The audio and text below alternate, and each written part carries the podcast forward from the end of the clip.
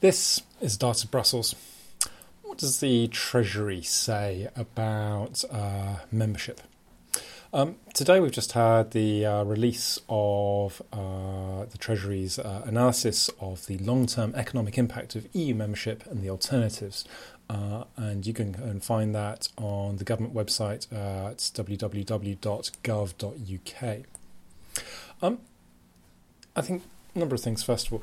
Uh, the Treasury uh, is part of the government, and the government's position is that membership is a uh, good thing. And so uh, I think we have to keep that in mind when thinking about the presentation of this. And certainly, George Osborne's uh, uh, public unveiling of this was very pro membership and highlighting the costs uh, of any of the alternative models that might be available. Having said that, this long technical economics modeling heavy uh, document is a serious attempt to try and quantify some of the costs. And uh, you will see lots of uh, critiques of what they've done. Um, but I think maybe the, the useful way into this is uh, some comments that have come from uh, people who uh, know more than I do about economic modelling, which is to say that um, you know the detail is probably wrong. that you know, these figures that have been bandied around about the, the various costs uh, that might be associated with different models are almost certainly incorrect.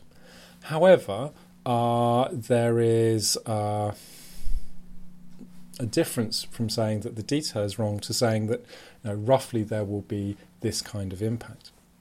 I think what everyone has agreed on, not just in this Treasury document, but uh, more broadly across the uh, economic uh, forecasting sector, has been that there will be some l- short term economic disruption and costs. Nobody's disputing that. And uh, what the, the Treasury is arguing is that those will be quite substantial uh, and that the economy will therefore not regain uh, that cost uh, in the long run, and that that's where a, a, key part of the costs come.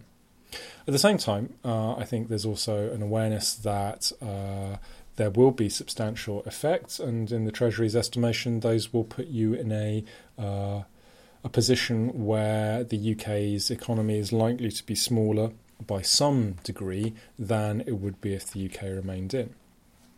Now, uh, there's going to be a lot more, and I've hesitated slightly to talk about this at this point, but I think it's useful to, to keep that in mind. At the same time, the, the one figure that you will hear a lot is this uh, figure of uh, £4,300 a year uh, per household uh, worse off if we, uh, if we leave the EU.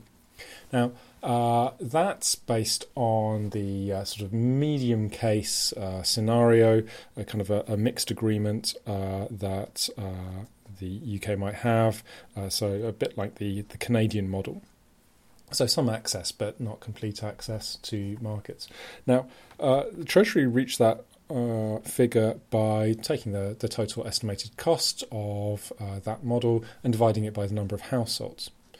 What the Treasury isn't saying, uh, but which a lot of uh, pro uh, Remain uh, supporters are saying, is that each household will be £4,300 worse off.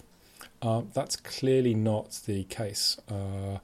Uh, what they're saying is that that's the, the average value of the loss uh, if you divided it equally between households. So a lot of that will be uh, soaked up by businesses, by central government in reduced uh, taxation. Uh, and it's not that individual households will uh, feel that cost, but rather that that's the, the, kind of the volume of it.